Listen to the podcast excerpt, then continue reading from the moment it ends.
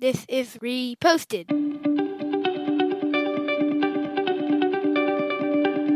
Every morning, Larry and I dig into a quote or idea that has caught our eye. Our hope is that our chat inspires you to never stop thinking and possibly challenges you in a new way. Thank you for stopping by.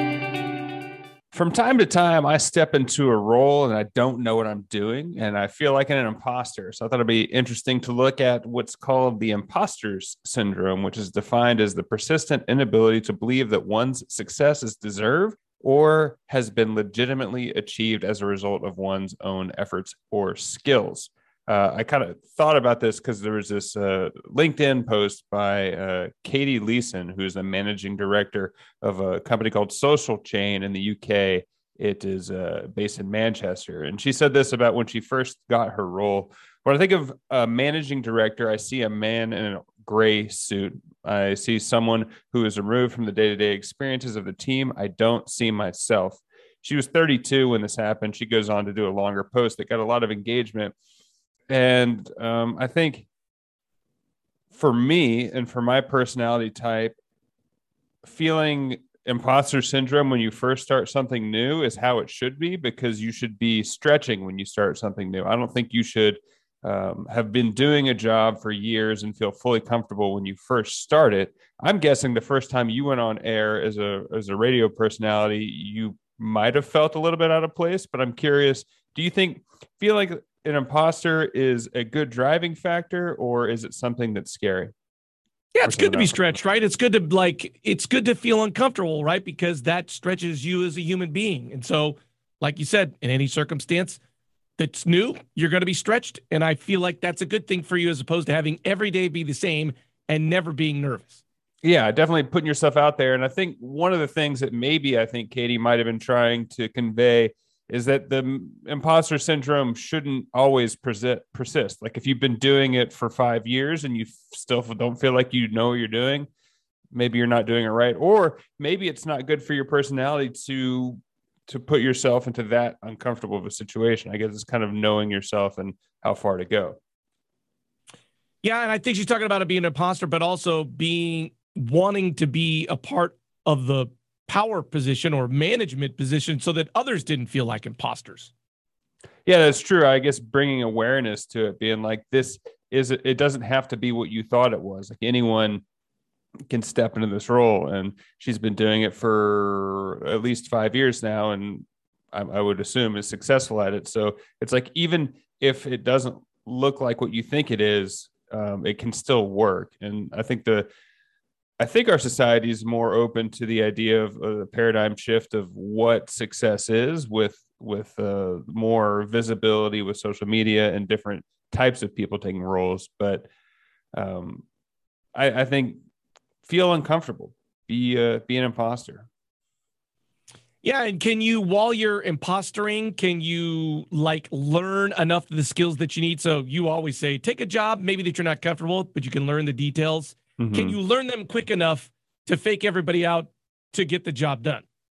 Yeah, I mean that's part of it. I I I, I could apply for a job in um, tech sales, and and if I got hired, I might I might flail and I might uh, not be successful. I mean, you have to have some base level of of competency to be able to do a job, but um, I guess it kind of again it, it kind of depends on who you are as a person because I know people that would not feel comfortable stepping into a new role.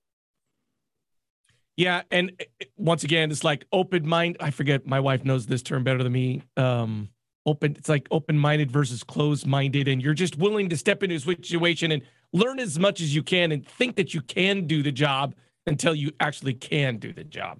And I guess switching from business to personal life, like the first uh, few weeks of being married, I'm like, I feel like an imposter husband. Like it's something you've never done before. Uh, you can speak to more of like what being a parent is, but I'm guessing how you felt for the first three weeks of your firstborn's life versus the first three weeks of your thirdborn's life. Like you probably, it didn't feel as strange. I'm guessing.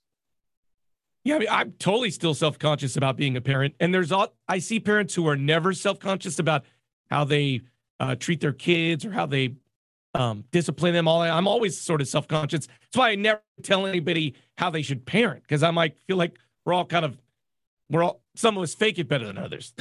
yeah, that's why I think it's always good to start any sentence with, you know what your problem is, and then you tell them. you know, this imposter thing's pretty interesting that you brought this topic up because the big story, like in the sporting universe, is Jon Gruden, mm-hmm. who was this guy who was the Raiders coach, and he got fired for writing all this bad stuff in an email. But basically, like he was on Monday Night Football for all these years, and everybody loved him. And he was the funny guy. Turns out, like he is misogynistic and uses all these terms that don't agree with. So he basically was like an imposter in public, and behind the scenes, he's a different guy. Yeah, I mean, I guess not in a uh, misogynistic bigot way. I feel like all of us are imposters to some extent. Like even with uh, your your per like how you present yourself to your to your friends and family, like it might not be one hundred percent of what you feel inside, and and just trying to, I say you put up a front and try to live up to it versus being like, I think I'm a failure. Um, all of us have versions of it. I just in in life, I try to be the same person wherever environment I'm in. Me, Larry Olson. I know not everybody does that. I want to be the same guy at work as I am as a friend, as I am my family, because then I don't. I'm not doing different. I'm not showing different things. I'm the same guy. It would be hard, I think, in life if you're impostering for your work and are a different guy at home. And uh, it just would be tough. People obviously do it. Jon Gruden did it. I, that's not who I want to be.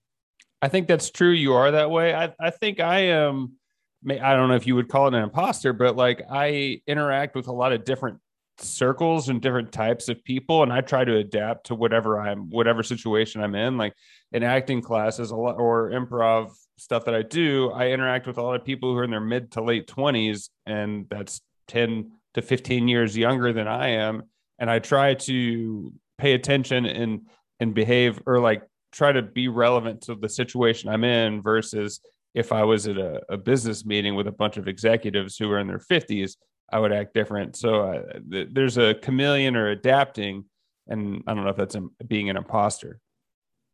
You're an adapter, adapter. Yeah, and uh, and you're a uh, you uh, you get you see what you get.